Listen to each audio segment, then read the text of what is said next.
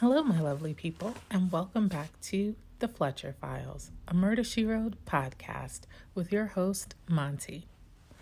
This week, we're talking about Hit, Run, and Homicide, Season 1, Episode 8, first aired November 25th, 1984.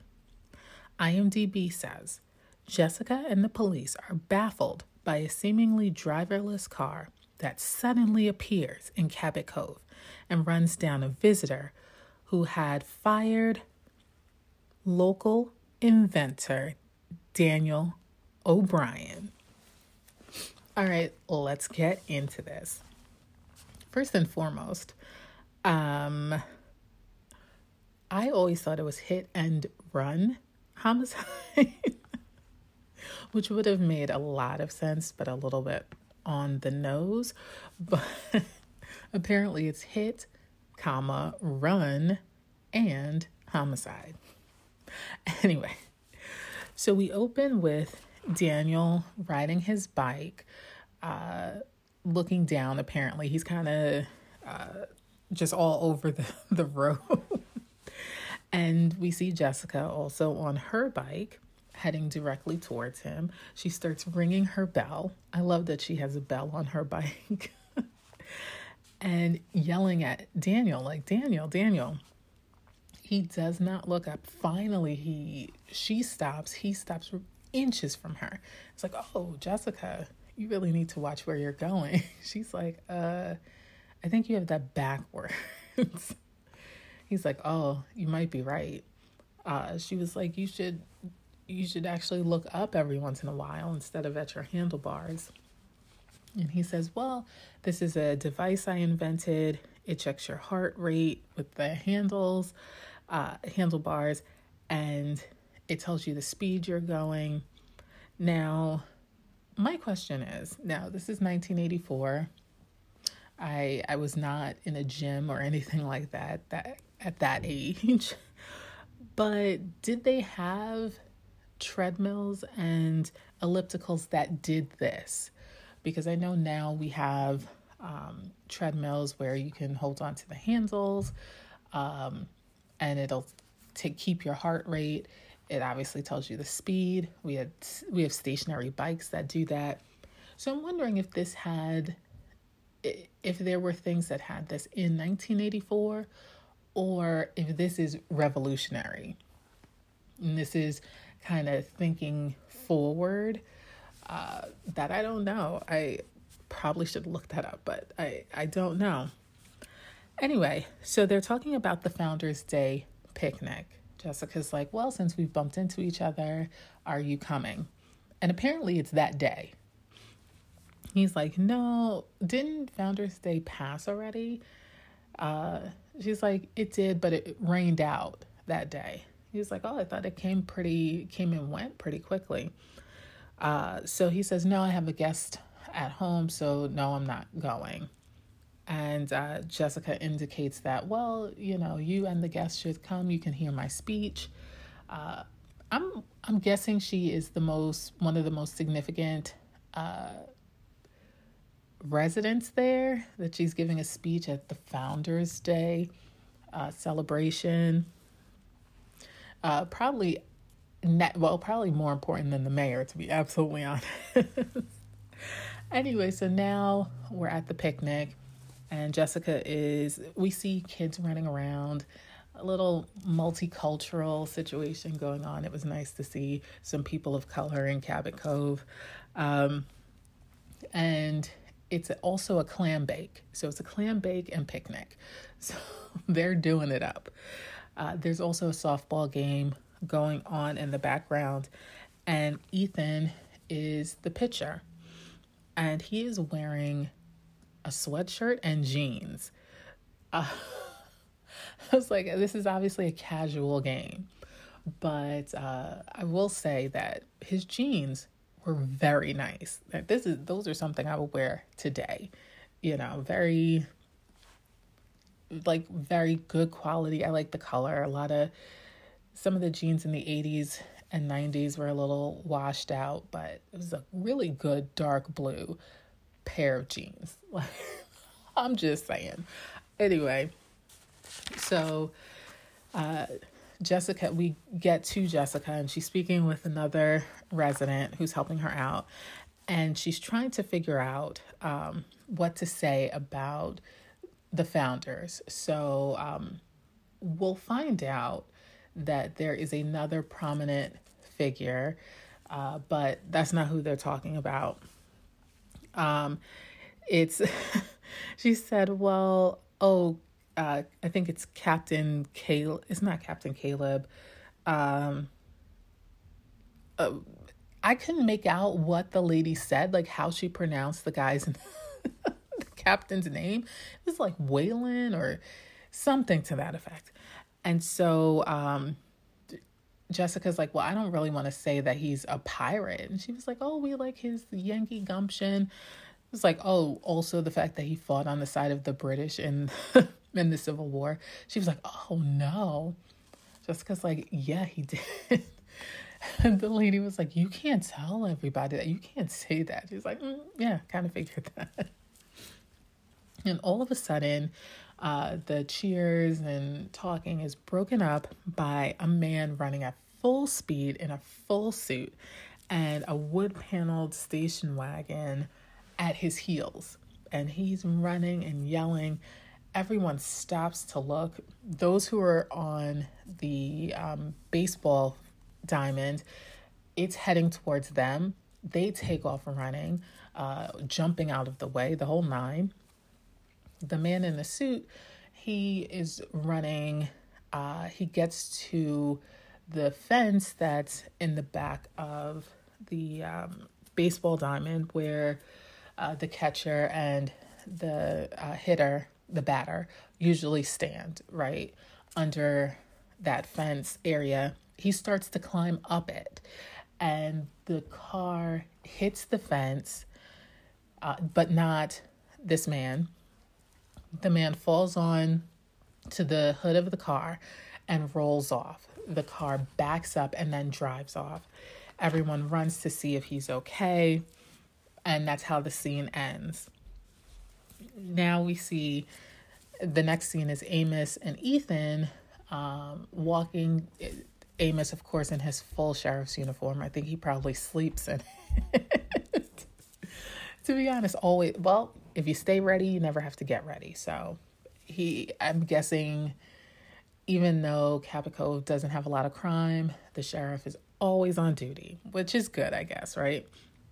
So Ethan is telling him that uh, what happened and that the car did not have a driver. And this becomes important later. I hadn't even remembered this um, in a a note further on, you'll see what I mean. But Ethan said he did not see a driver in this car as it was driving. Amos doesn't believe him and asks it how many six packs did he put away. And Ethan's like, Are you trying to say I'm drunk? So, my thing is, uh, I am very sure that Amos Tupper would recognize if Ethan was intoxicated. Okay, he might not be the greatest sheriff, but he is an adult. Okay.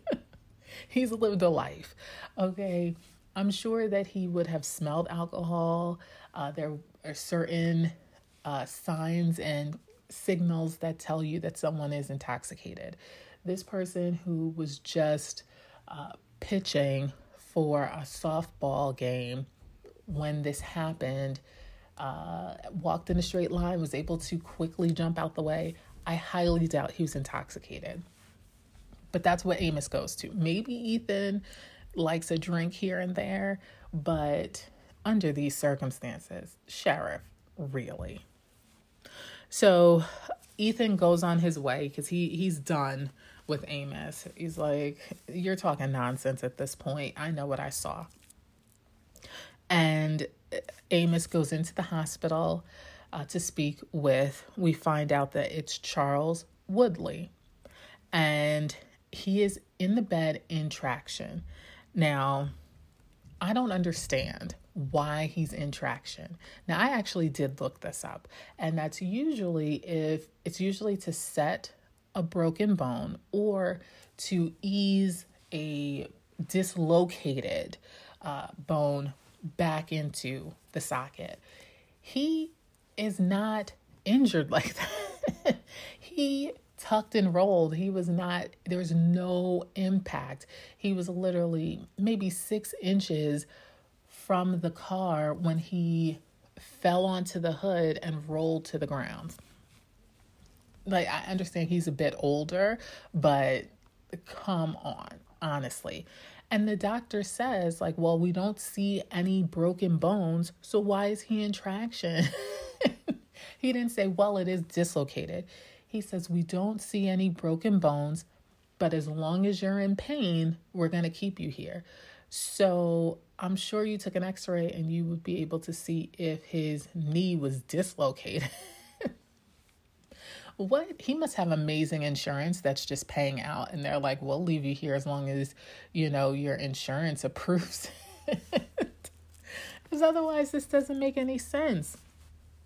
Anyway so he tells us woodley tells us that he was there to um, visit daniel o'brien who was a former employee at the company that woodley owns wampco electronics now, honestly, unless they made toys, I.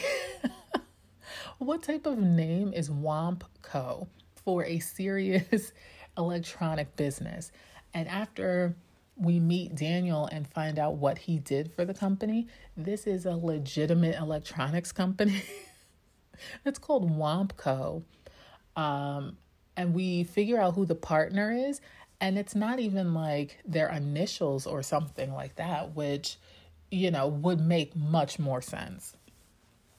Anyway, so he tells us also, Woodley tells us that his partner, he doesn't tell us the name, we find out later, his partner is due in the morning. Now, um, he says that he went to Daniel's home. Daniel was not there. Uh, so he, but his cab had already left, and uh, that he started to walk and he found some local kids who told him that there was a picnic and where it was. So he headed down to the picnic, and on his way, that's when the car started chasing him. Now, okay, why this doesn't make sense, and you know, I don't know, I don't think that Amos knows Daniel O'Brien. It doesn't appear that they know each other. I don't know how long Daniel has been in the neighborhood or lived there, but we get a little bit more information about his relationship with Jessica, who we know has lived there for many, many years.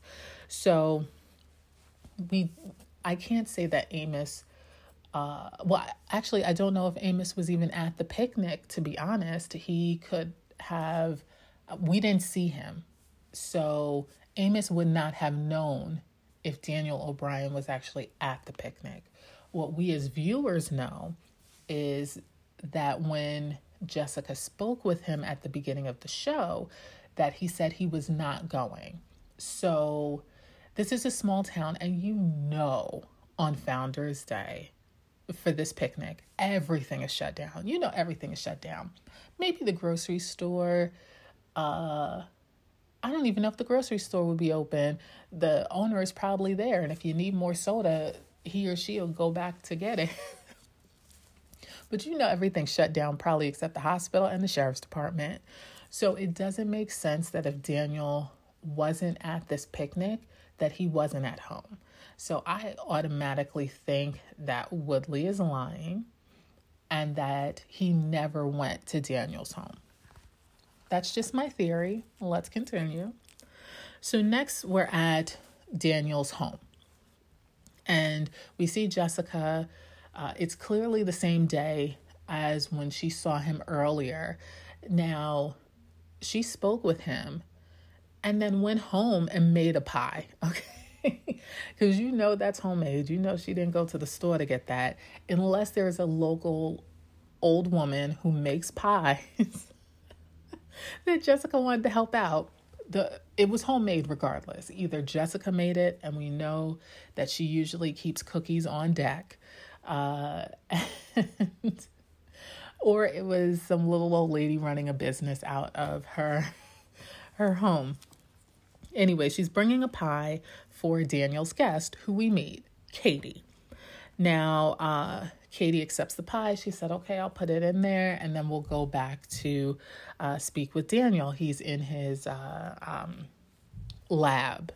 Okay, so I think it's his garage that has been fitted out uh, because they don't go through the house, they're walking around the yard. So I'm guessing it's a detached garage that he's uh, set up as his lab for his inventions, which are in technology, not uh, he's not mixing chemicals or something like that. He is building electronics like he did back when he worked for Wompco. so as Jessica is waiting for Katie to put the pie down and, and walk with her around back, we see Tony and Leslie. Now, Tony recognizes Jessica and they clearly know each other. Tony is Daniel's nephew. Now, I will say this I literally, when I watched this not too long ago, not this time, but not too long ago, I really took a, I stopped and looked, and Daniel and Tony, the characters, the actors look like they're related. I'm not gonna lie. I and it's his nephew. Like he's not playing his son, he's playing his nephew, which, you know, that happens. Uh, a niece or nephew looks like their aunt or uncle. But I definitely did an IMDb search to see if they were actually related. They are not, but they cast those two very well. Okay. very well. They legitimately looked related. Anyway, so Les we find out that Leslie is Tony's fiance and she's a saleswoman and she's read Jessica's book and she's really a fan. Um, and so Tony's like, Well, you know what? How about we invite her to the wedding? And Jessica's like, What? Oh, you're getting married? Oh, that's so nice, right? Because Tony doesn't live in Cabot Cove. So uh, Jessica probably has no idea how long they've been together, uh, which we'll find out in a minute and we'll discuss it in a second, right? so she's like, Yeah, you know, it's been a whirlwind and, you know, I'm just so excited. And I'm really trying to get, I'm a saleswoman, I'm really trying to get all this these appointments done so that we can sneak away for a honeymoon. So she's like, Oh, that's so amazing. Yes, that's great. Congratulations, whatever. So they run off so that Leslie can drop Tony off where they're staying because they're not staying with his uncle. They're uh, it's not an Airbnb, but it's also not a hotel. But they're they're staying in somebody's house, right? Um, they're renting a room in someone's house. I'll put it that way. And uh, so, so Katie's like, "Well, you can use my car. Like, it's not a problem." And Tony's like, no, it's okay, like, blah, blah. He also then turns to Katie and says, Tony turns to Katie and says, oh, well, you know, are you sure you don't want to stay over in Portland for the night? And it's a hundred miles round trip. Okay, a hundred miles round trip. And she's like, no, you know, I want to come back. You know, it's whatever. I don't want to stay there. I want to come back to you. Oh, oh, how adorable. So, whatever. So, she's going to make a 100 mile round trip. Uh, good luck with that, girl.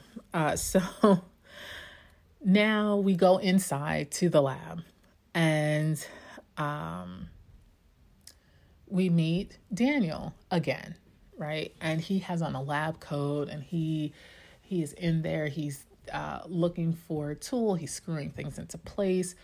There's all these lights and bells and all this going off, and it's it's definitely a lab, okay? And he's clearly well into electronics. And the way this is set up is it appears that he does this because he enjoys it.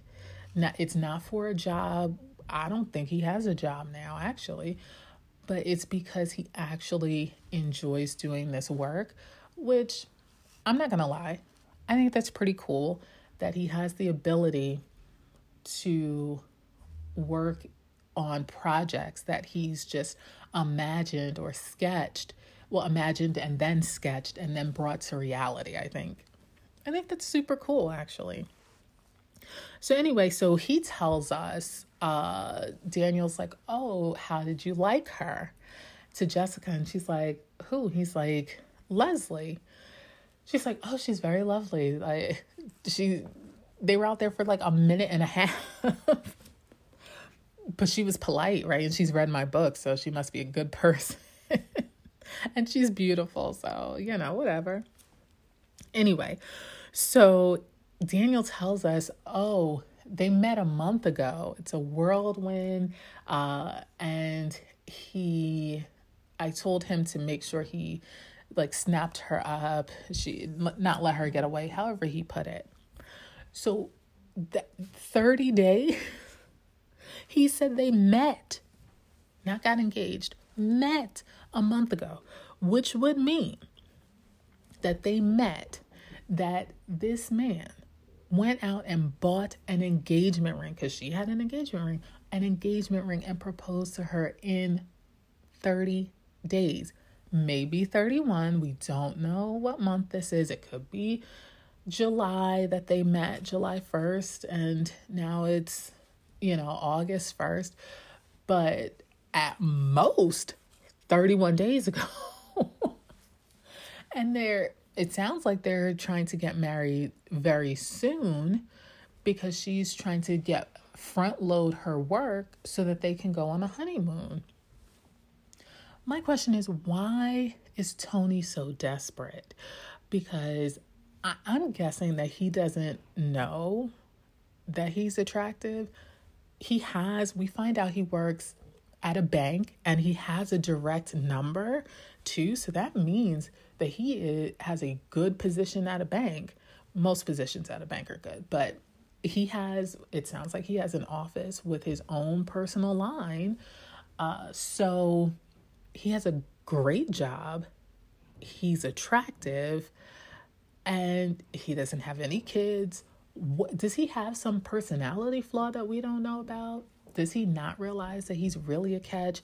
Now, Leslie is beautiful. Like, don't get me wrong. Like, he wouldn't be quote unquote settling. It sounds like, as a saleswoman, sounds like maybe she's successful as well. So, it's not that, but why you gotta rush? Like, she ain't pregnant. like, why you gotta rush? You know, I, I don't know. I don't know why he's so desperate that he would rush into proposing and actually trying to marry her this quickly. You don't know anything. You haven't met her family clearly as we go through this.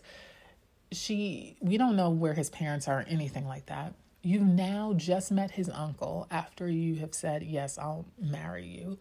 But he hasn't met your family. There's no word of him meeting your family.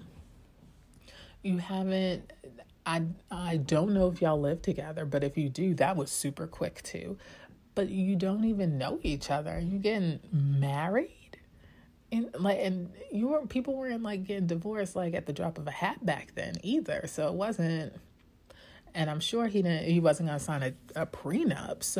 So this seems real real desperate on his part and I don't understand why he's so desperate. Anyway, so um, also what we notice um, in the lab is that as Katie helps Daniel find uh, the specific tool he's looking for, he's looking dead at it, but you know, we all have that happen, right? Uh, Katie clearly loves him. Like you can just tell by her body language. And I think this is a perfect um, description, visual uh, representation of their relationship. She is caring for him, right? She is helping him. And he is completely focused on his invention, his work, his technology, his electronics. He's completely focused on that. Now, he wasn't rude, he wasn't disrespectful to her. He said thank you, but it's clear where his focus is, and it's clear where his focus has always been throughout their relationship. Uh, from when she worked also at, WAMCO, which we find out that's how they know each other. She worked at WAMCO. Um, perhaps as support, I'm guessing, or an administrator of some sort. And it's unclear if she still works. Th- no, she doesn't. We'll we'll get into that in the end. But she she no longer works there. I'm guessing that when they fired Daniel, she left as well. Um, but it's clear that she has always had feelings for him, and he's just been oblivious because his focus has been on uh, his inventions. So uh, he's fussing. and um, but he's like i love it here you know there's there's nothing that would get me out of here etc etc and katie's like uh, jessica you should tell him what happened. And so she says well there was this driverless car that hit your friend and he's injured and in the hospital. And she was he's like friend? And she says charles woodley. He's like he's not my friend. It's like the only and that he i'm sorry and jessica said that Woodley said that Daniel had invited him. He was like, I wouldn't invite him to anything except a hanging party, and only if I had control of the ropes. I was like, oh, that's some real hatred right there. We find out why uh, in a few scenes, but he is clearly, like, instantly pissed off to the point where he he can't even continue working on his in his uh, invention or fixing whatever. He can't work on his project because he is that upset about this. And he walks out, and Jessica's like, What is going on? so the next scene, we see a boat pulling up to the dock. We see someone getting off of it, and we see the back of them. It's a guy, he's in a suit with a hat and a briefcase and uh, he he's looking around and he sees Ethan, and Ethan is there repairing his fishing net, just hanging on out. And uh, I think he also had on another good pair of jeans. Like I'm just saying, just just saying. Anyway, Ethan's minding his business, and we find out that this is Dean Merrill. This is Charles Woodley's partner and also the former employer of Daniel O'Brien. And so, uh, honestly, Ethan could not care less. Okay, he could not care less who this person is. Uh, Merrill comes up to him and says, Oh, where can I find a taxi? Ethan's like, Oh, well, uh, they're all at the train station. And most, because most people come, well, he said most, most people come in by train so the taxis are at the station. And I think the train and bus station are close to one another. Um, in town, Ethan's like, oh, well, you can uh, get old Pete and he'll take you anywhere for $5. And so Merrill's like, well, where's old, where can I find old Pete? Ethan's like, at the station. He's like, Where is the station?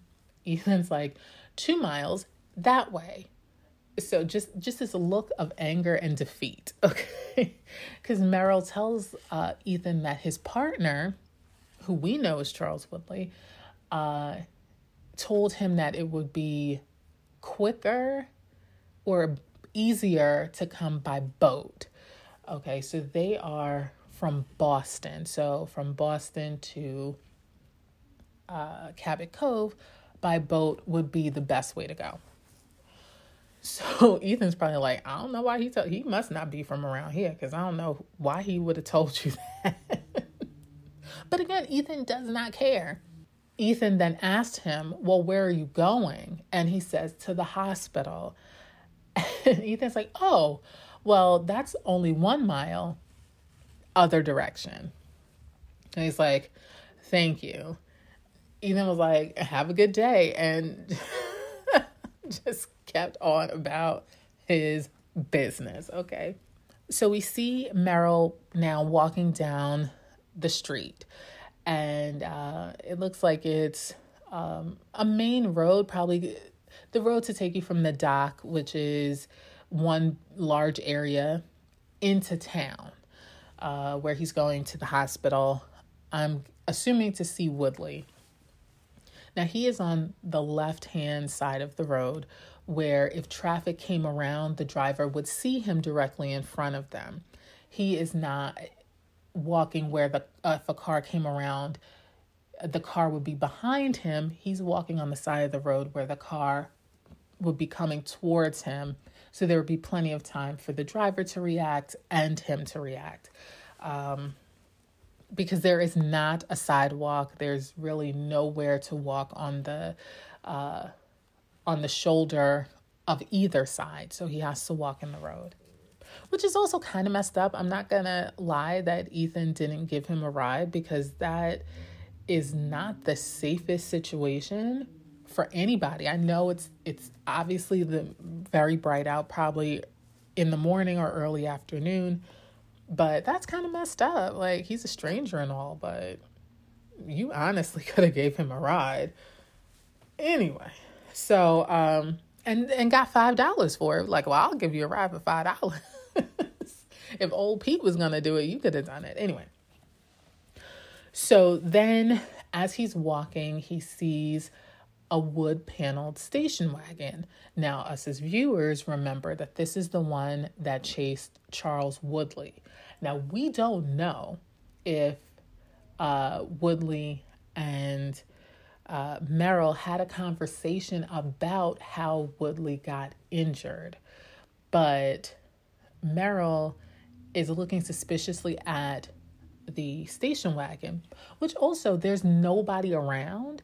So it's very odd that there would just be a station wagon on the side of the road. And it's not, it's partially in the road and partially on the shoulder. Um, so it's, it seems out of place for one. Uh, and as he gets closer, he sees that there's nobody in there. So, uh, also suspicious. So he continues to walk past it um, in the a different lane of traffic and it, he hears it, as do we, start up. Now, remember, he walked past it and saw that there was nobody in the driver's seat. It starts up and it pulls into the proper lane of traffic. And at that point, um, Merrill turns around and starts to walk quicker. The car starts to go faster. So Merrill takes off running. He had a uh, a towel in his hand uh, to wipe his forehead or and, and neck because it was it was I'm assuming it's summer. So he throws that. He still has his briefcase, and he starts running. And the station wagon is all over the road, but it's definitely it's following him. Now it's in the wrong side of the road, and instead of I understand this is to move the story forward, but instead of Merrill going to the right hand side where it appears that there are trees and perhaps there's a drop off, instead of him going there uh, and running along that side and maybe trying to uh, listen, he then try to jump on a tree or climb up a tree. Uh, so that either the vehicle is going to crash into the tree and you're safe, or it's there is um, a drop off and it's gonna fall into the drop off. And I wouldn't feel bad because there's not a driver in there. But even if there was, they're trying to murder you. So good riddance. But he doesn't. He goes to the left and there is a large mountain, uh, but it's dirt. And so he tries to climb up, but it's loose dirt. And he he slides back down, he turns around and the car is barreling towards him. So that's we just see the fear in his eyes and then the scene ends. We then see we're then at now at Jessica's house and she's typing away and Ethan knocks on the door and she's like, "Oh, you know, he's like it's Ethan." She's like, "Come on in, Ethan." And he comes in and you know he got some tea. Okay. he got some piping hot tea. Okay. He comes in, he's like, Oh, I heard you working, but I knew you wanted to hear this. Like, girl, listen. And he says the the guy from Boston was hit by a car. And she's like, Woodley? It's like, no, the partner Merrill. So he says that um they so so Jessica says by the same car that chased after Woodley. And he's like I think so because some kids um however he described them some kids saw the car without a driver on further down the road. And so um now this is two instances now because this becomes important later because of what Ethan says in I think one or two scenes from now. Now Ethan has seen this car drive uh, with operate without a driver. He's now had heard that after this incident that the same vehicle was seen by some neighborhood children driving without a driver. And he says, you know, um, I think Jessica was like, could they have been mistaken? And he says, Ethan says, uh, when you see something like a driverless car driving down the road, you tend to take note. So stick a pin in that comment. So, uh, he says, Well, you know, I think that Amos really needs your help on this one. He seems to be clearing his throat a lot. And she's like, Clearing his throat? Uh, side note, she has an entire jar of cookies, okay? They kind of look store bought, but I promise you that she probably made those. anyway, so she gives Ethan one and she's she's snacking on one as well. Anyway, so she's like clearing his throat. And Ethan says, anytime Amos it has a problem or needs help, he starts clearing his throat.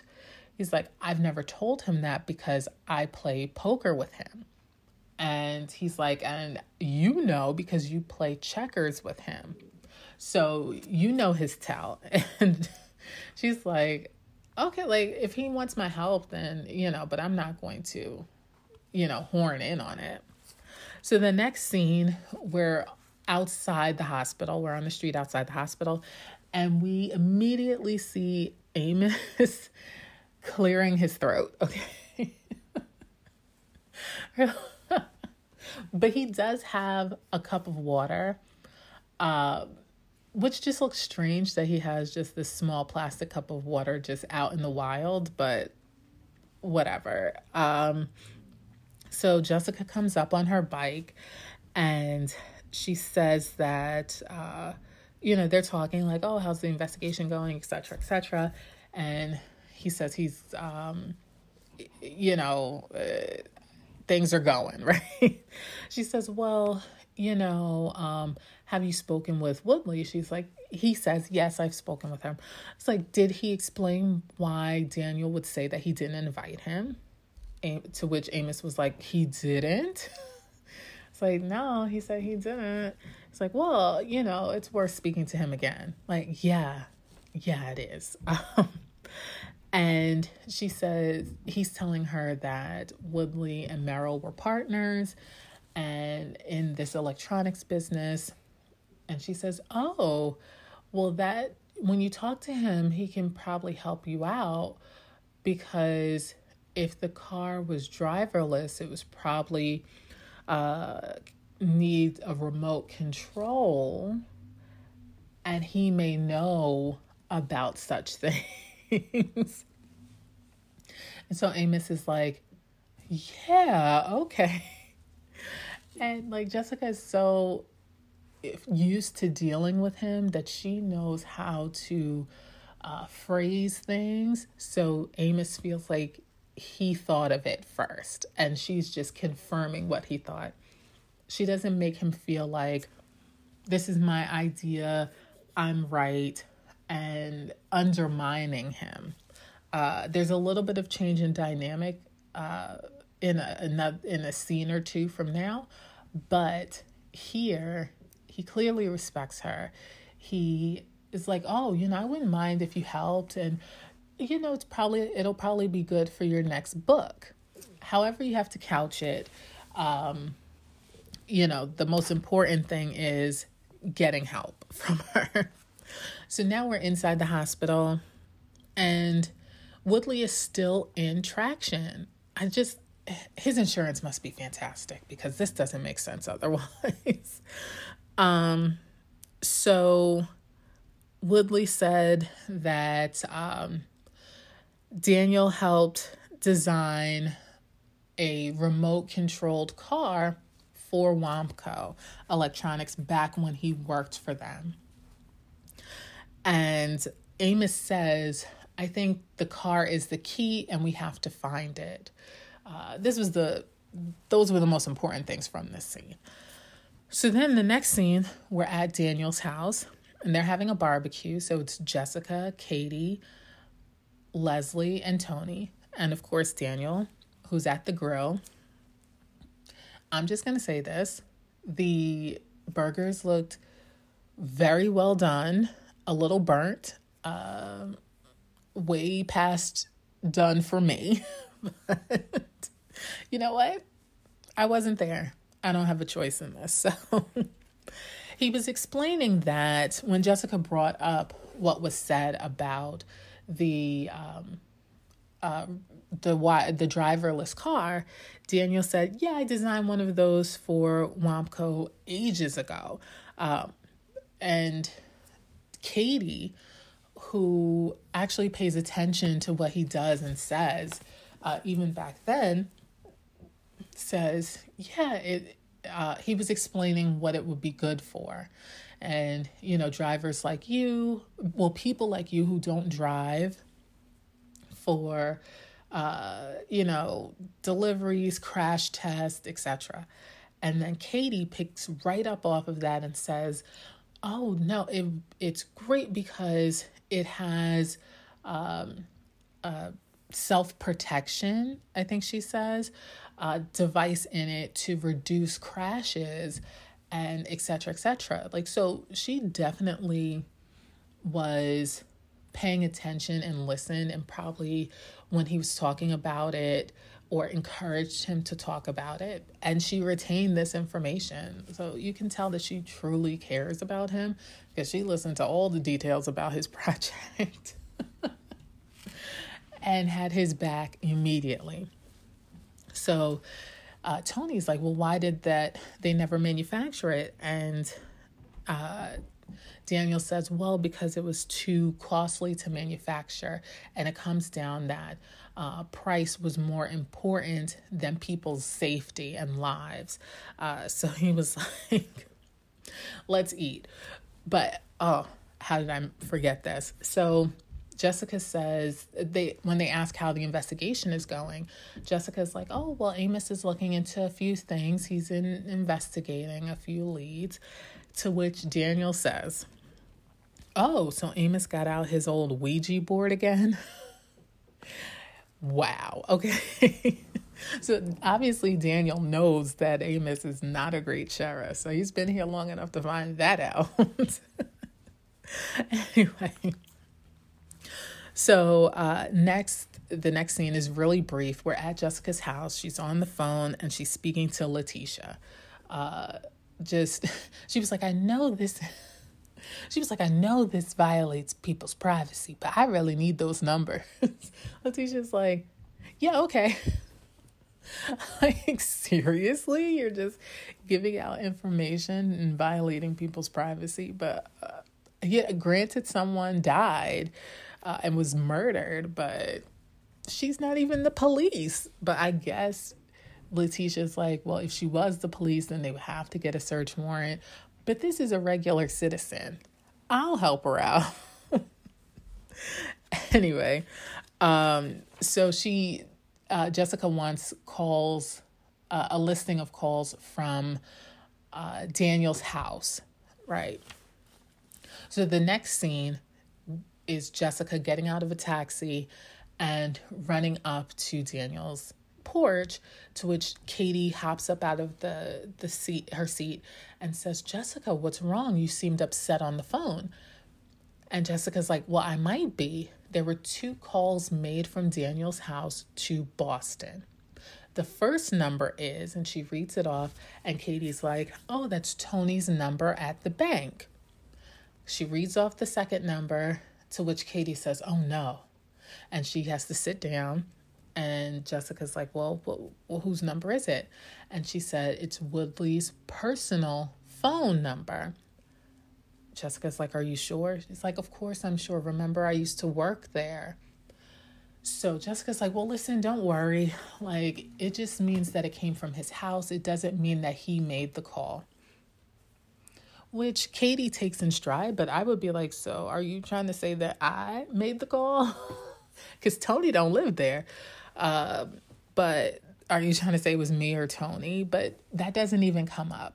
It must not have crossed her mind, which is good because Jessica was not accusing her at all. So, um, and clearly, Jessica nor Katie believes that Daniel did this.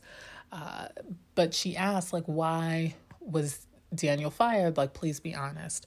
And so Katie says Daniel was fired because he was too forward thinking. His mind was always in the future. And um, he he really didn't and that's not what they were looking for. It's not what Woodley and Merrill were looking for. And Katie also tells us that Daniel, when he was fired, uh, they tried to keep his inventions and he had to sue them. And although he won, he spent all of his savings trying to, to fight uh, to keep his inventions, which is definitely a motive to murder both of them. Now, murdering them with one of your inventions really wouldn't have made sense. And Daniel seems like he's a lot brighter than that, but it is a great reason to uh, to murder both of them. One was a failed attempt; the other one actually um, panned out. But uh, this gives him a good motive. So the next scene, we're at Jessica's house. She has invited uh, Ethan, Leslie, and Tony over for dinner. Now we don't know where Daniel is at this point. Um, he hasn't been arrested or anything like that. So I, I don't know why Daniel isn't there. Uh, but maybe he's having dinner with Katie, you know, because uh, anyway. And they're talking about how Ethan and Tony were out with the sheriff uh, and others looking all over, as Ethan, as Ethan said, creation, all over creation for the driverless vehicle. And they couldn't find it. And then at the end, uh, Amos, uh, Ethan said, bless his pointy little head. Oh my God, they really don't like each other anyway, had an epiphany that, um, you know, they had a helicopter out and there was a large uh, truck that could, uh, that was leaving town soon after the incident with Woodley. And uh, Amos believes that the car must have been taken out in that. To which Jessica says that, but then how did two days later uh, it um, kill his partner, uh, well, run his partner down. And Ethan said, Well, you know, um, this is the conclusion of it, right? Now, he said, taking you back, he said himself, Ethan personally saw that the vehicle had no driver at the Founders Day picnic. The second, he kind of vouches for the children who saw the driverless car after uh, Merrill was run down and says, if you saw a driverless car driving down the street, you'd remember that, right?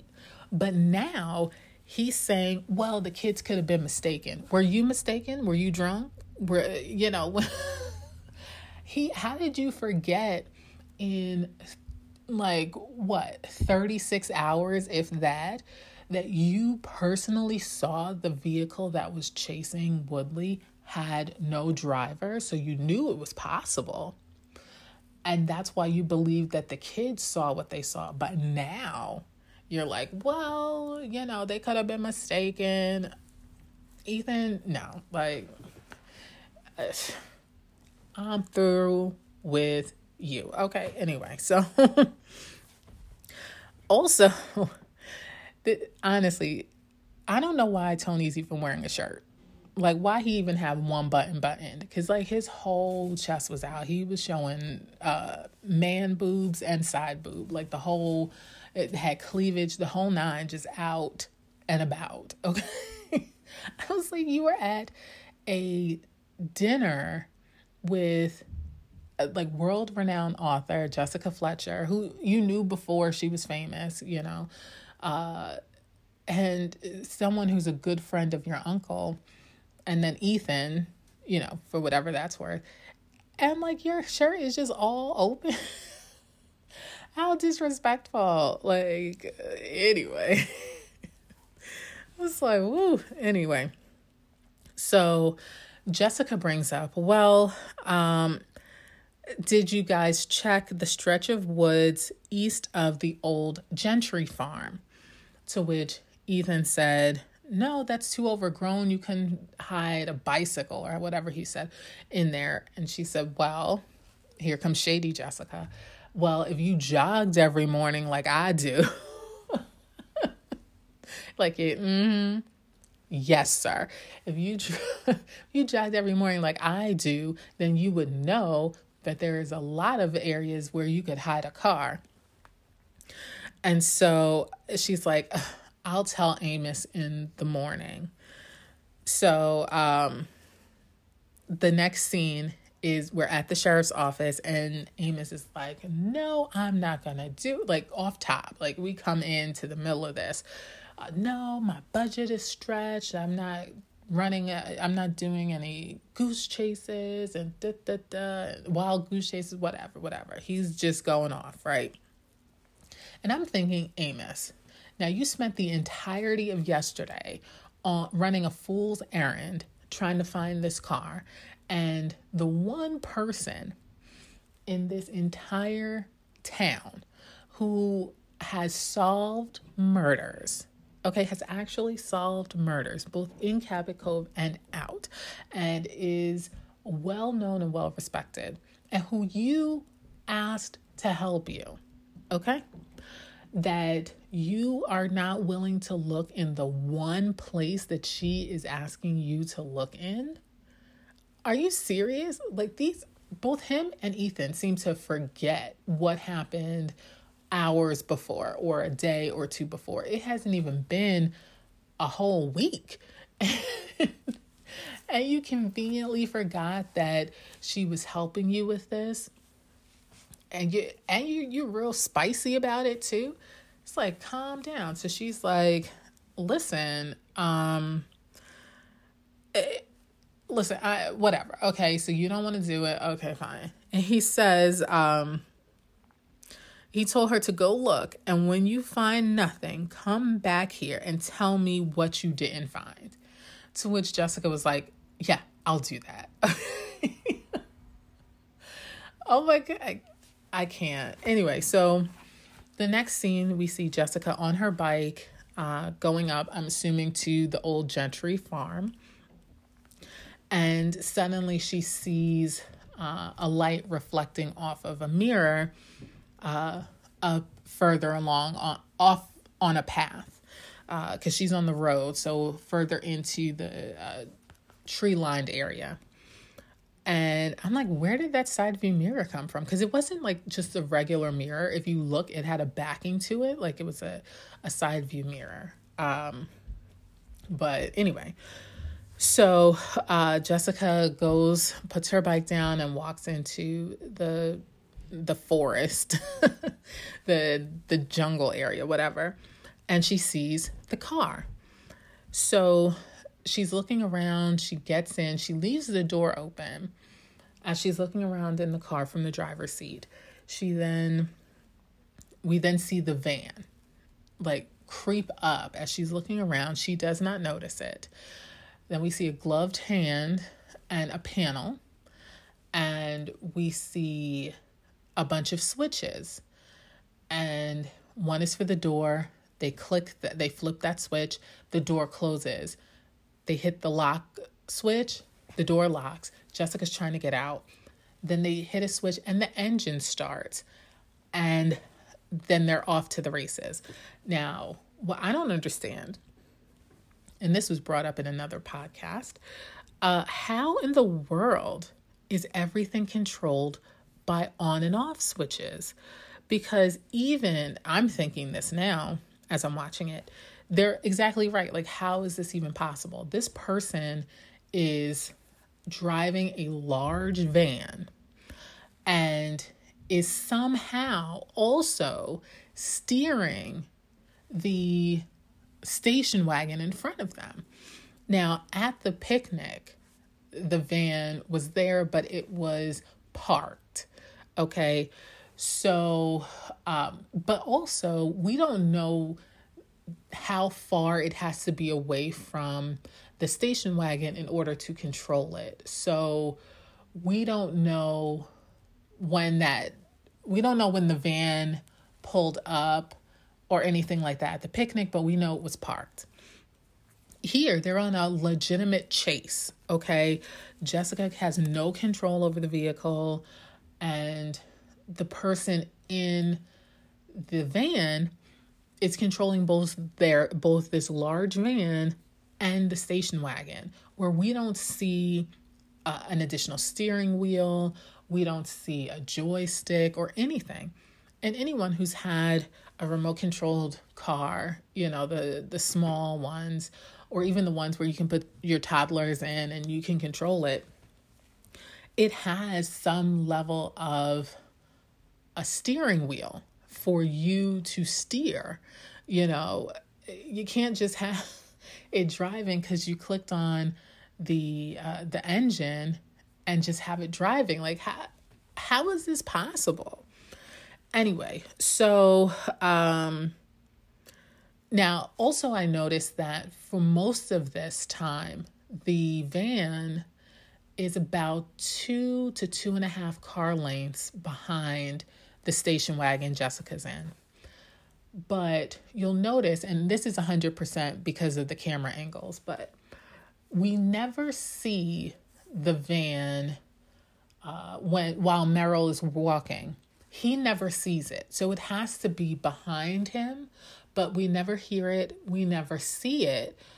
All we see is the station wagon uh, chasing him, and that that's definitely a camera trick because you can see the angles that we see. They clearly we're keeping it uh, further back, but we know that it had to be close enough because if it didn't have to be this close, then, well, obviously the van driver who is allegedly controlling both vehicles has to be able to see where it's going so it doesn't like crash and, and kill a bunch of people, right?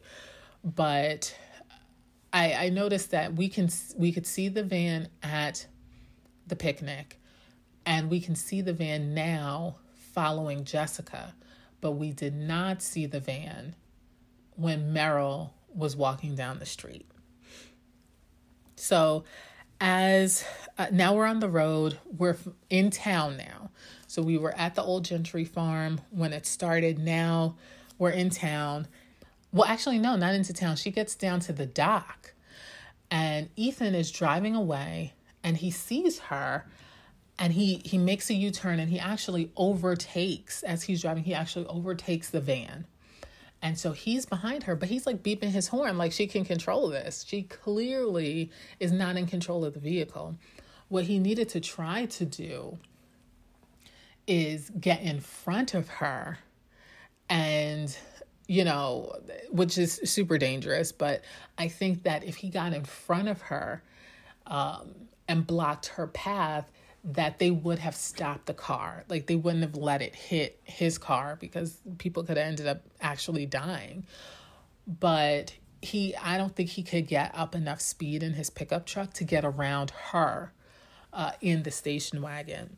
But he's following behind her, he's beeping. Now, I don't know. Now, they don't see any, like, there's some people who get out the way closer to the dock, but as they're going out towards uh, the bluff or uh, whatever you want to call it, uh, there's a lot less people. Like she goes through a barrier saying that the lighthouse is closed, going down this road. Um, the car is going very fast. And then all of a sudden, it stops. The van, um, the gloved hand in the van clicks everything off, unlocks the door, turns off the engine, uh, um, and disengages everything, and then backs up and drives off. So Ethan hops out of his pickup truck. He sees the van, but then runs to Jessica as he should, you know, to make sure she's okay. The door opens, and Jessica's like, "You see why I don't drive?" Like, ma'am, this okay, no, no, but anyway. So then uh, they're at the sheriff's office and Ethan is making her some uh, I think she has tea, but he's like, "Do you want some bouillon, hot chocolate? Do you do you want coffee? Like what what do you want?" And she's like, "No, this is fine." Um, Amos then comes in and um so oh, just before we get to this, I was thinking that this was really stupid on the part of the conspirators to put Jessica in danger like this. Now she she was scared to a point, but this just made her more determined to figure out what happened. They they really this is on like some taken stuff, right? Where it's like you can just return my daughter or if you don't, I'm gonna find you and everybody dying. So but with Jessica, it's like, oh, so now I know that I'm close and I'm going to figure this out because you've put my life in danger, besides the fact that, as well as trying to frame a good friend of mine, that I was already going to do this because of that. But now you've put my life in danger. I'm even more determined to figure this out. And I'm going to figure it out faster now because you're a danger. So, this was the stupidest thing that they could have done was to try to scare Jessica because if they knew anything about her, they would know that this would just make her even more determined. And that's exactly what happened. Okay, we're about to wrap this up. So now back to the sheriff's office. Um, so uh, Amos thinks that it's Daniel, that uh, he invited them here to kill them with the driverless car. Now, that doesn't make any sense. And Jessica's like, that doesn't make any sense. Any normal person would ask, why would Daniel, who has a home in this town, who has made friends with people in this town, whose nephew is known in this town, um, who is good friends with Jessica and probably is well aware of her uh, ability to solve homicides. Why would he? Because Amos found uh, some plans for inventions uh, in the back seat of the station wagon. But why would Daniel, who has a home there, like an actual house, okay, who has some level of a vehicle, okay, why would he leave and an entire lab, an entire lab in his garage that has all of his files in it? Why would he put these uh, blueprints to both the um, driverless car remote control system as well as other inventions in the back seat of that car? That doesn't make sense. That is clearly a setup because why would he need those blueprints if he already set up the driverless car? You know who would need those in those uh, blueprints? Uh, someone who didn't invent it. So why would he put something that leads directly back to him? And you know it had his name on it. Like let's after that court fight, you know he has like probably a watermark or something on there to let you know that this is his stuff. So, or if it didn't, then you know where it came from. It came from Wompco at that point. Um, but what like it doesn't make any sense that he would be this sloppy about it when it could directly come back to him. My question is, who was that car registered to? How about you start with that? How about you find out where the plates are from? Find out if it's a rental. Find out if it's uh, registered to any of the people who are in town or to the company how about you do that instead of just looking at oh well these were in the the back of the car and it has Daniel's name on it so it must be Daniel. Oh my goodness, sheriff, honestly, like this is this is shameful. so now we're at in O'Brien's lab and he is looking for his records and uh, he he's going through them and so uh, he finds that uh, he finds his design plans for the uh, remote control car. And Amos says, Well, these look exactly like the ones we found in the car. Of course they would, because hello, Amos, he created this years ago when he worked for, wait for it, Wompco Electronics. And how much do you want to bet that even though they went through that lawsuit and he won, that they didn't copy everything he created for their business. So Woodley and Merrill had equal access to these plans.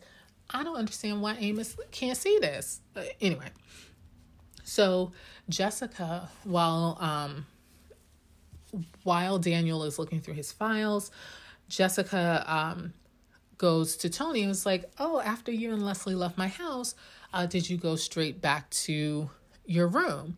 And he said, No, we came here and um, visited with my uncle. And she said, Well, did you tell them about my theory about the old Gentry farm and the car being there? To which Tony said, We did. We didn't, I didn't think there was anything secretive about it. Um, so, uh, yeah, we talked about it. And obviously Jessica's asking because she wants to be able to tell the sheriff, well, he didn't even know that I was going to the old Gentry farm.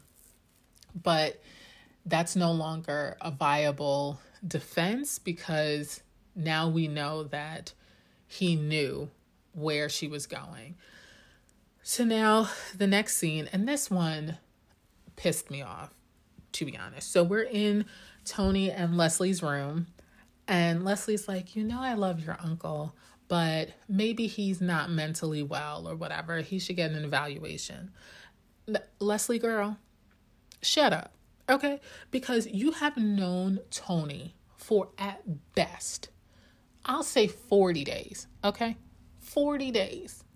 Uh, and you met his uncle literally mm, maybe a week ago and that's being generous. So you don't know him, you don't love him, you don't know anything about him except what Tony may have told you, which I'm going to assume was just um, had nothing to do with his uncle being mentally unstable. Probably about how he's a genius inventor and thinks only in the future, and that he's a really great person and that he loves him and he's always been supportive of him. So I know that Tony wasn't talking sideways about his uncle. Okay. So Leslie, you can mm-hmm.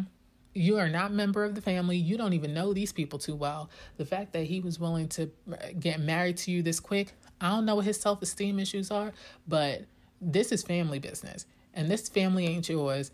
And it, you can keep it, shut it up, shut to the up. Okay.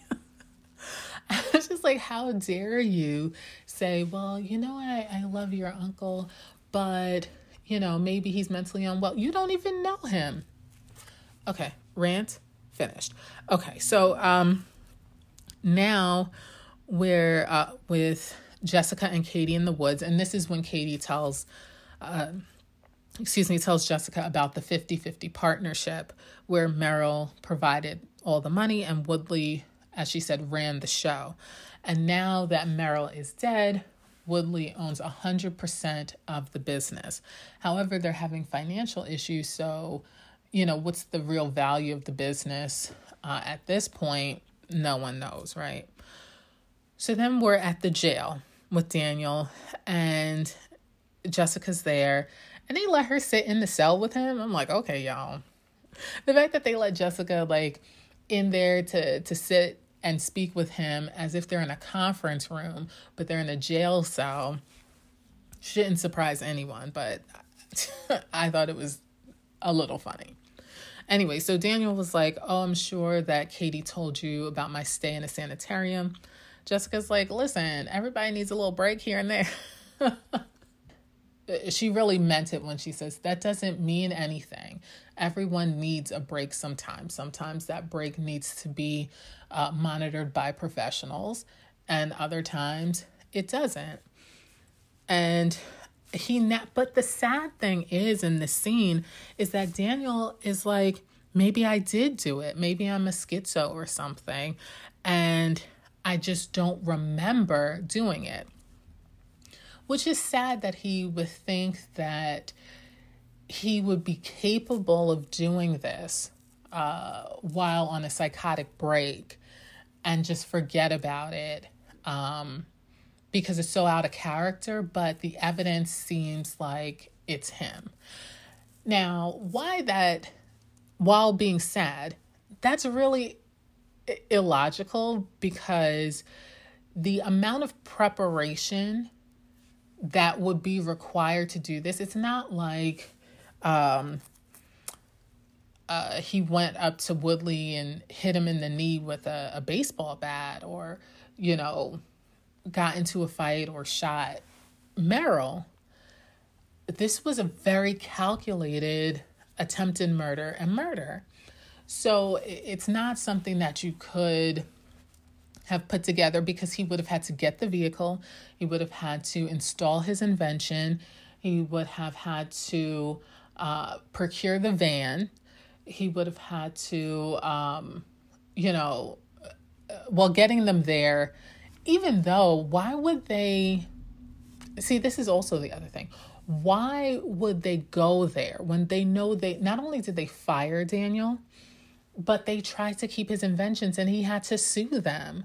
So I don't understand why they would if he called them why they would come to visit. I there's nothing that you could say to me that will make me think that the hatchet has been buried when I tried to take everything that you worked for after firing you, your actual like uh, creations, you know. So uh, that I hadn't thought about that before, but that's very suspicious that they would even go there knowing how bad they did Daniel. Anyway, so um, Jessica's like, well, you know what? We're here to help you. Let's see if that lawyer who wants him to get a psych exam um, can get you bailed out of here and she mentions Katie and Daniel looks off and I honestly thought that Katie had come in the door the way he just stopped and looked and you know there was this this look of realization in his eyes. He was like yeah she's always been there.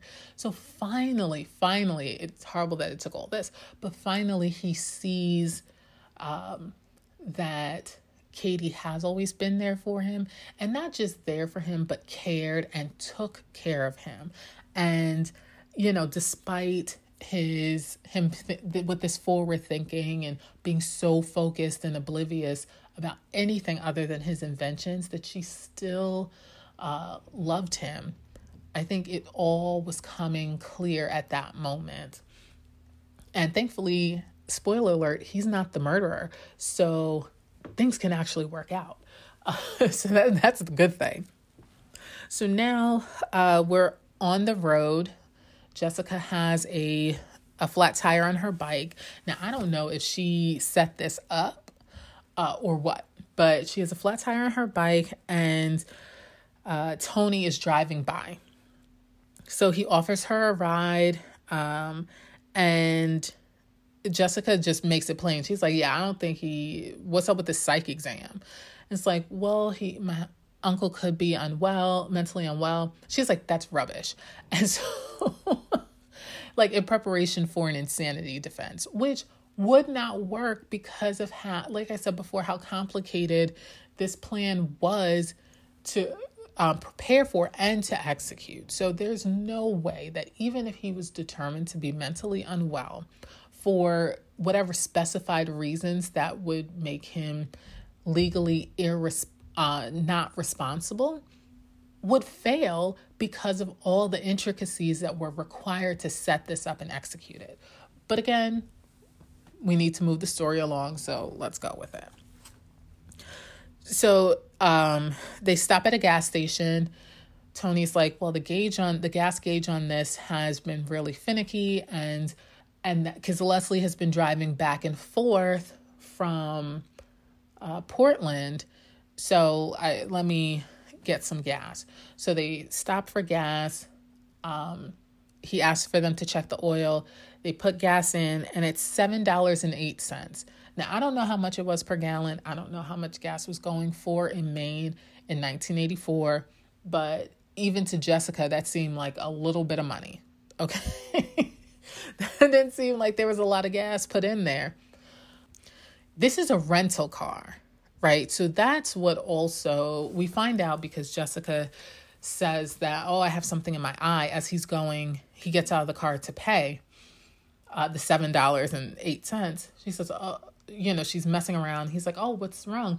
She's like, oh, I have something in my eye. Do you have a tissue in the glove box? He says, yes. She opens it up. She sees the rental agreement. So this is a rental car. There shouldn't be an an issue with the gas gauge. Okay, I'm just saying. I'm just saying. So she looks at the mileage. Now, we don't see what the mileage is on the vehicle, the actual ma- mileage, just what was on the contract. So anyway, so she um, puts it back really quickly, gets the napkin out. She's like, "Oh, I'm much better, thank you." So they go on about um, their day. So then now they're at this had to be later, right? Because Jessica is already at Daniel's home with Katie and uh, and Daniel. And then Tony pulls up in his vehicle. So I'm like, weren't they riding together? Like, did he drop her off at home and then she walk over to Daniel's? I don't, that doesn't make sense. but somehow Jessica is at the house with Daniel and uh, Tony was not. Tony pulls up and he's taking his uncle for the psych exam. So then the next scene, we're at a store, and um, on the Prime Video, this scene is a little bit more extended, um, but the TV version has a, a, shorter version of this. But anyway, Jessica's talking to Ethan, who is playing a driving game, and it has what? A steering wheel. So even with that steering wheel, to avoid getting into crashes and stuff, he is he is really getting the workout here. He is really putting 110% into, into this game. That I think gives you like a minute for a quarter, which is actually a lot. I'm like, this is a good setup.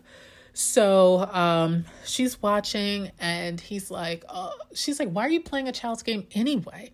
He's like, no, this is hand eye coordination and da, da, da, da, da. She was like, give me a quarter. I can do this.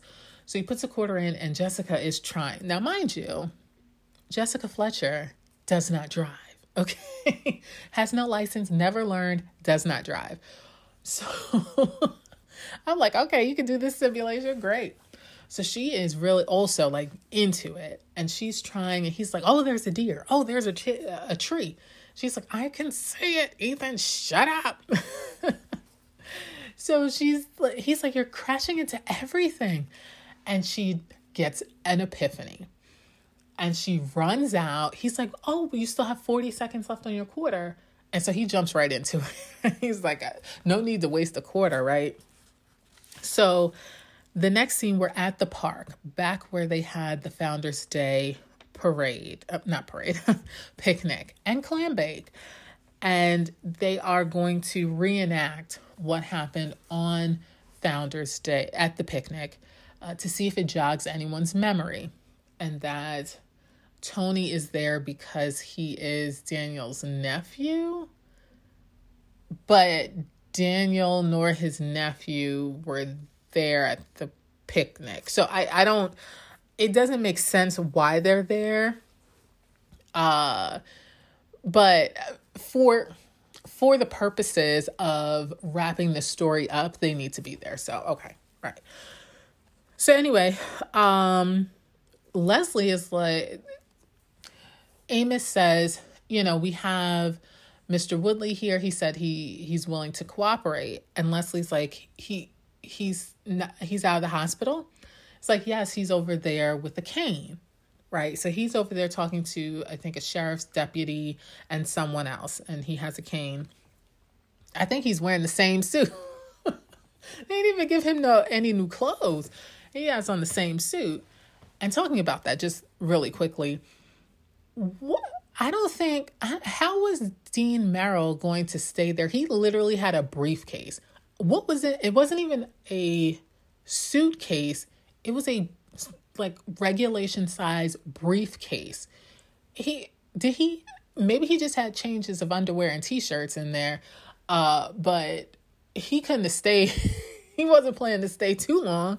I'm like, you couldn't fit any clothes in there for real, except for like underwear and t-shirts. Not even another pair of shoes. But that's separate and apart. Amos says, and this this is the funniest part.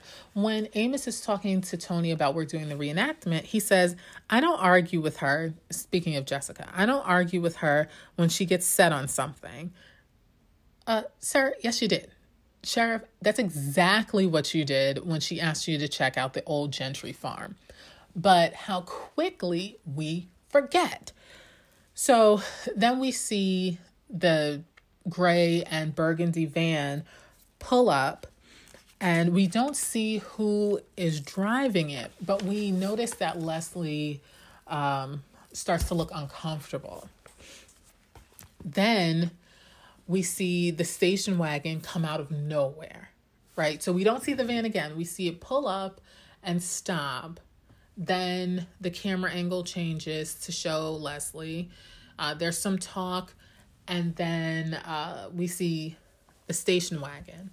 One of the deputy sheriffs yells at Sheriff Tupper at that like watch out. So he was walking next to Woodley uh, towards the um, softball diamond, baseball diamond, and he turns around. They both turn around.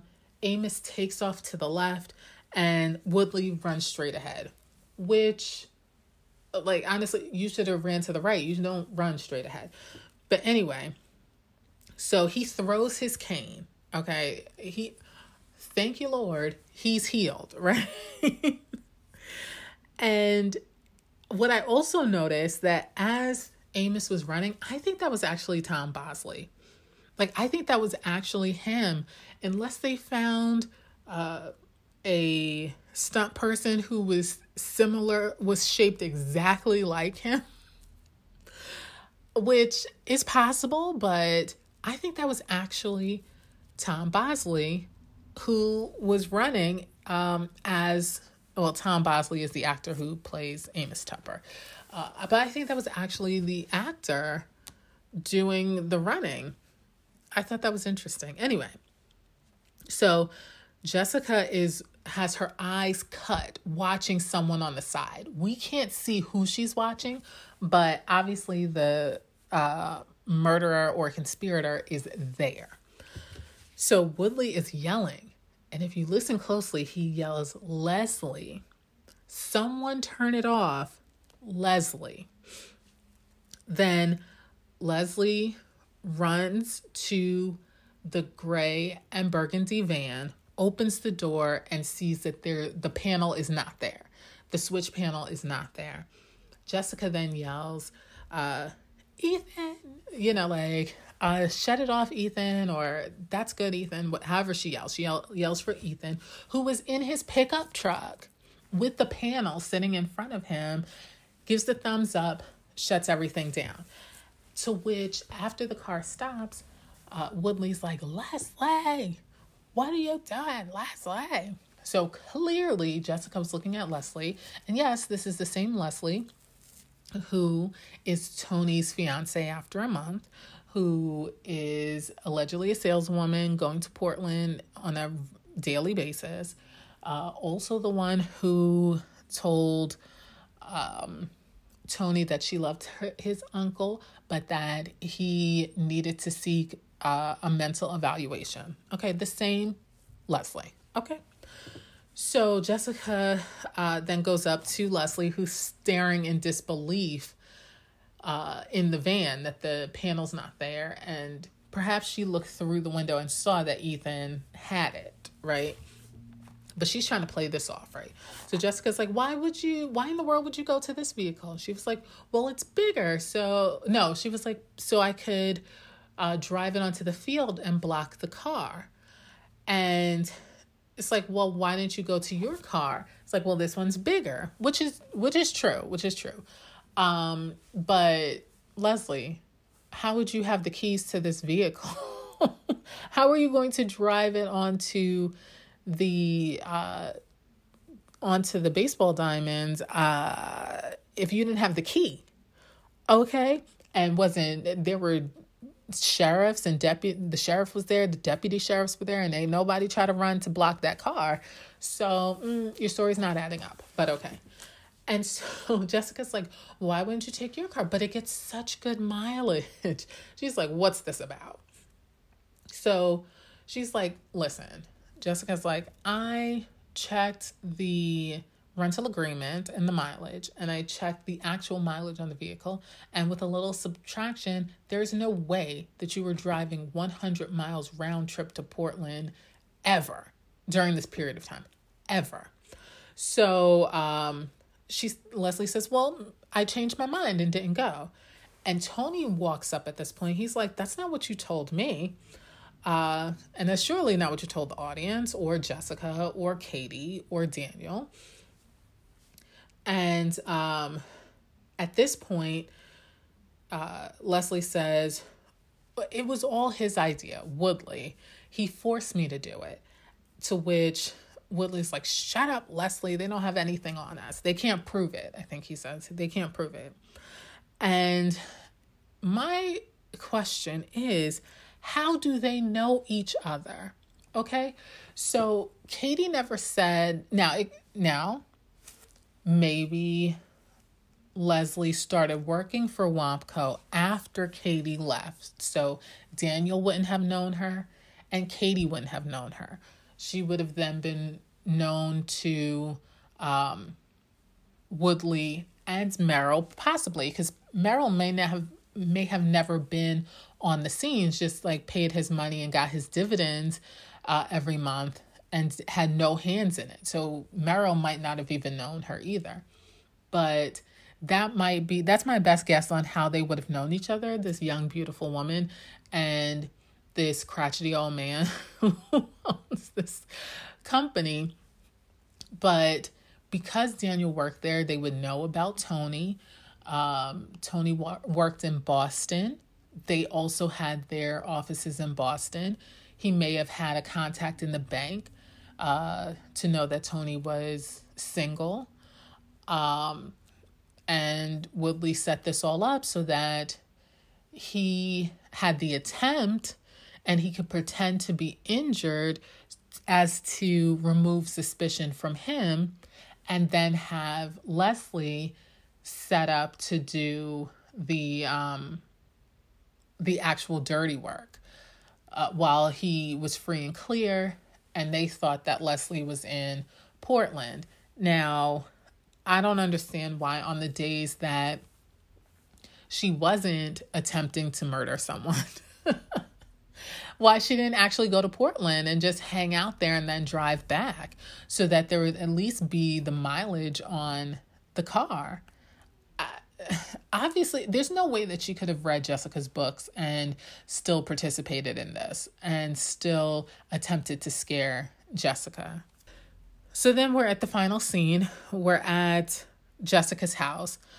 And so it's Jessica, Ethan, Daniel, and Katie because Tony is, you know, trying to get his life back in order after this obviously very upsetting discovery that this woman that he was about to marry was actually trying to uh, destroy his uncle and um, and actually murdered somebody, you know.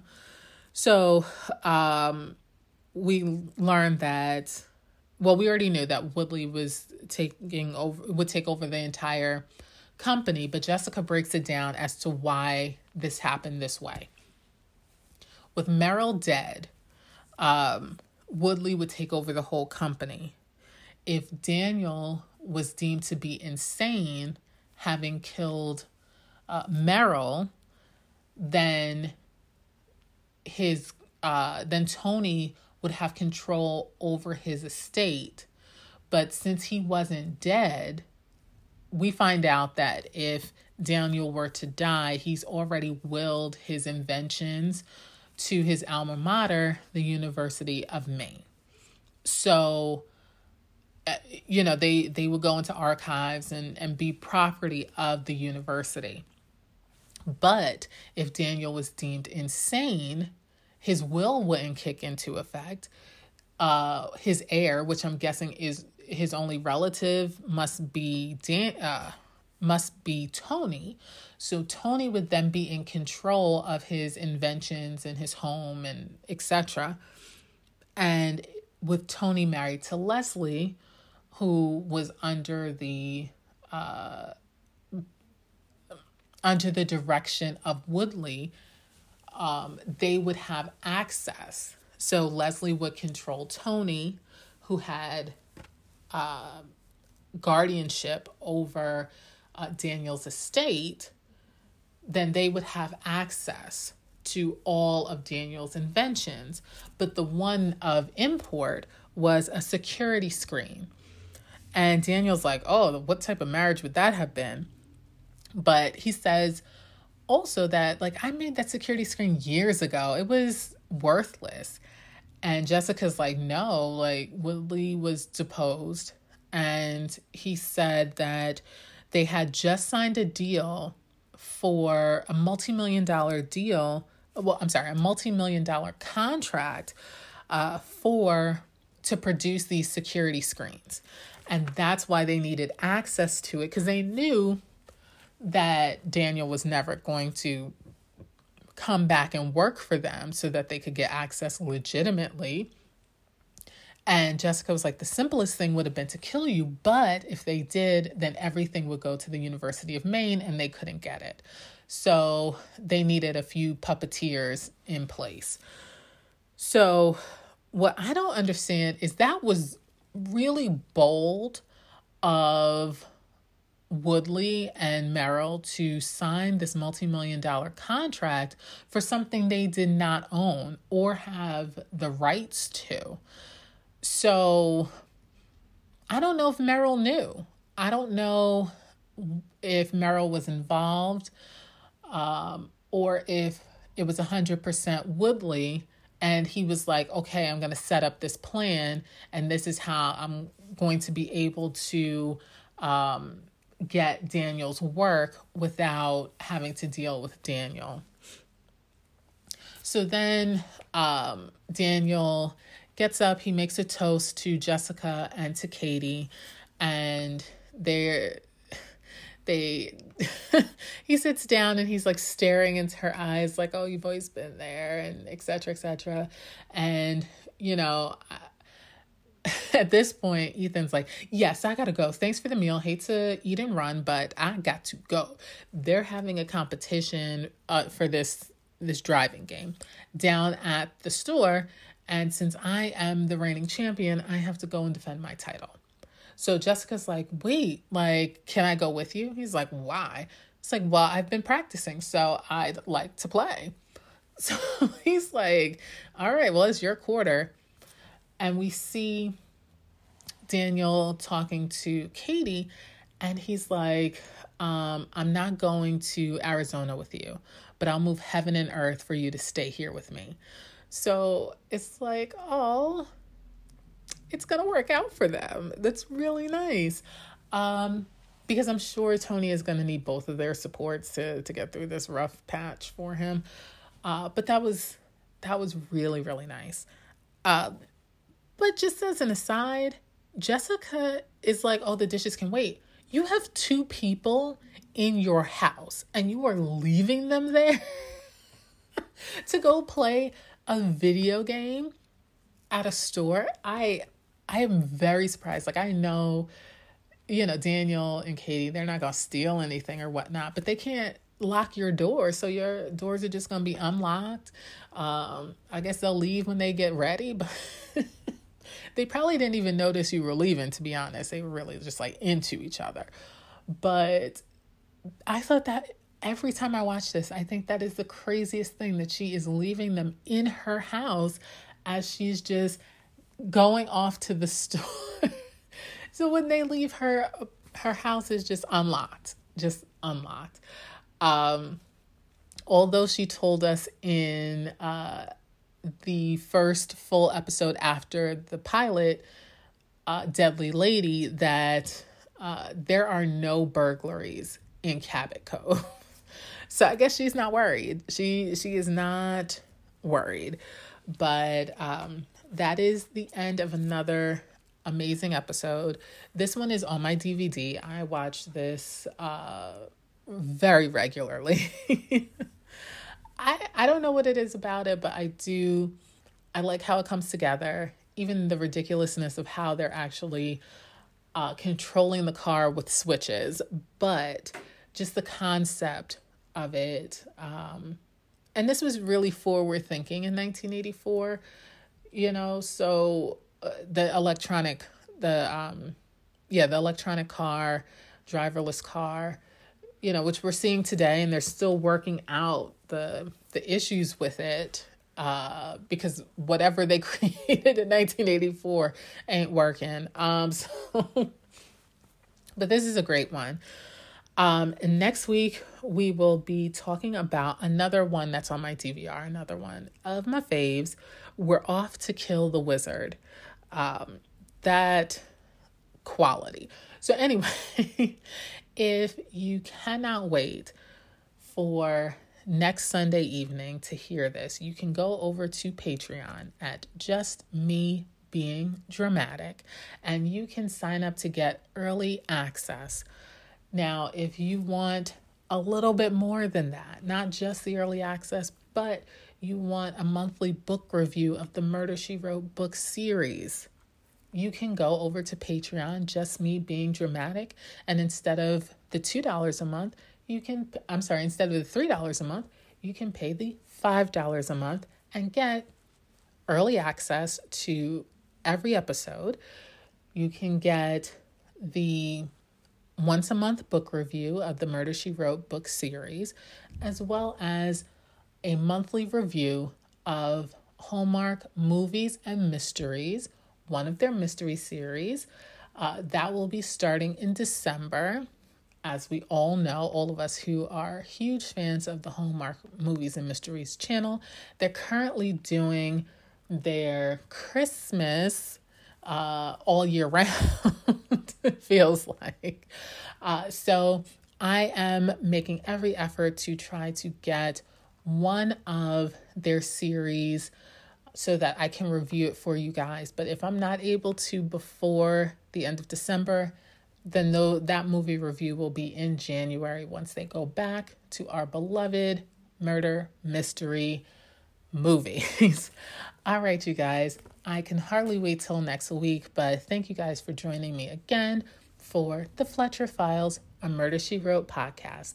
So I will see you next week or I will see you over on Patreon.